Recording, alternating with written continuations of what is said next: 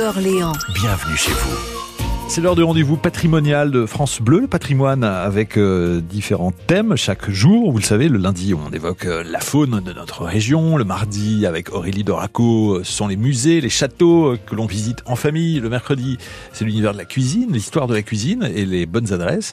Le jeudi, ce sont les jardins. Et le vendredi, c'est l'histoire et la géographie.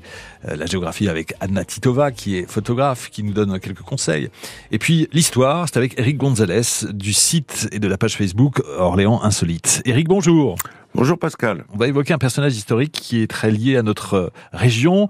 Nous sommes le 18 octobre 1560 et c'est le roi François II qui s'installe avec sa cour dans l'hôtel Groslo à Orléans, qui est le lieu de la mairie actuelle, hein, évidemment. Eric. Oui, il vient s'installer euh, principalement pour marquer son opposition à Jérôme Groslo, propriétaire des lieux et fervent partisan de la réforme protestante. Mais, mais, mais, le Ah. roi meurt, Allez. certainement d'une méningite, à l'hôtel Groslo, après s'être évanoui à l'église Saint-Aignan le 5 décembre 1560. Il a alors 16 ans, il est très jeune. La chapelle ardente sera la salle initialement prévue pour juger le prince de Condé, protestant notoire, fraîchement capturé. Le 8 décembre, le cœur du jeune roi est déposé en la cathédrale Sainte-Croix. Donc c'est une mort prématurée, évidemment, du, du roi François II. Et à ce moment-là, Catherine de Médicis, sa mère, et donc régente du royaume, mène une politique de tolérance envers les protestants, on peut dire ça, hein, Eric. Oui, oui, et cette politique, euh, le duc de Guise ne l'apprécie pas trop, euh, et il est écarté du pouvoir. Au milieu du XVIe siècle, n'oublions pas, l'Orléanais est l'un des principaux foyers du protestantisme. Hmm. Au début des guerres de religion, le parti catholique est dirigé par la famille de Guise, avec à sa tête François de Guise. Et donc le, le prince de Condé euh, fait d'Orléans, à ce moment-là, la capitale de la France protestante. C'est en avril 1562. Oui, oui, la France devient la, la capitale du protestantisme. Les protestants détruisent sans vergogne les, les églises, pillent la cathédrale Sainte-Croix, massacrent de nombreux catholiques. Condé prend enfin sa revanche. Et ses soldats huguenots, les protestants donc, récupèrent le cœur de François II et s'empressent dans la joie de le brûler dans l'un des cloîtres de Sainte-Croix. Et donc l'année d'après, François de Guise décide de marcher sur Orléans et d'éradiquer la menace protestante. Oui, oui, oui, il marche sur Orléans et le 5 février 1563, il dresse son camp à Olivet, donc en face d'Orléans. Grâce à une armée forte de 20 000 hommes, il s'empare des tourelles et prépare l'assaut d'Orléans.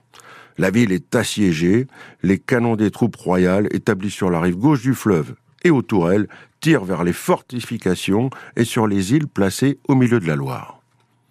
À ce moment-là, que se passe-t-il alors? Alors, la veille de l'assaut, pour regagner son logis, le, le duc de Guise traverse le Loiret en barque au niveau du pont Saint-Nicolas, à Saint-Hilaire. Hmm. Ayant rejoint la route des Valins, il est atteint dans le dos par un coup de pistolet, Ah. tiré par un homme en embuscade, nommé Poltrot de Méré.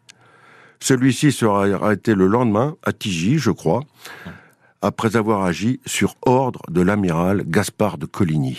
Et donc là, il y a une vengeance. Les Guises vont se venger de Gaspard de Coligny. Ah oui, oui, il ne sera pas épargné. hein.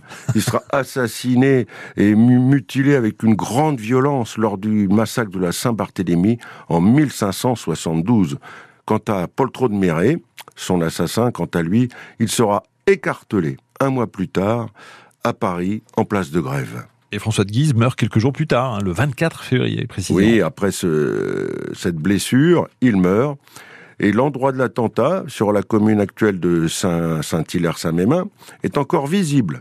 Il y a une grosse pierre, appelée la pierre du Duc, sur laquelle la victime se serait assise après avoir été atteinte par le projectile mortel. Une grande plaque rappelle cet événement au bord de la route. Donc là, on a évoqué avec vous Eric Gonzalez, François de Guise, et son fils Henri euh, sera euh, lui aussi assassiné, hein, c'est ça Oui, le, le plus célèbre que lui, son Ouais. fils Henri, l'autre duc de Guise, j'ai envie de dire, sera quant à lui assassiné 25 ans plus tard au château de Blois sur ordre d'Henri III. Voilà pour la petite histoire ou la grande histoire de notre région. Eric Gonzalez, on vous retrouve donc euh, sur la page Facebook Orléans Insolite avec une richesse de documents incroyables. Euh, Vous êtes un vrai collectionneur finalement, Eric, hein, c'est ça? Oui, quelque part, oui. et sur le site Orléans Insolite, bien sûr. On se retrouve dans 15 jours pour parler de l'un des, des grands maires d'Orléans. hein. Euh, on aura l'occasion de détailler euh, la vie de euh, Fernand Rabier. Vraisemblablement, oui, Merci. Fernand Rabier. Très bonne journée à vous, Eric Gonzalez. Merci. À bientôt, au revoir.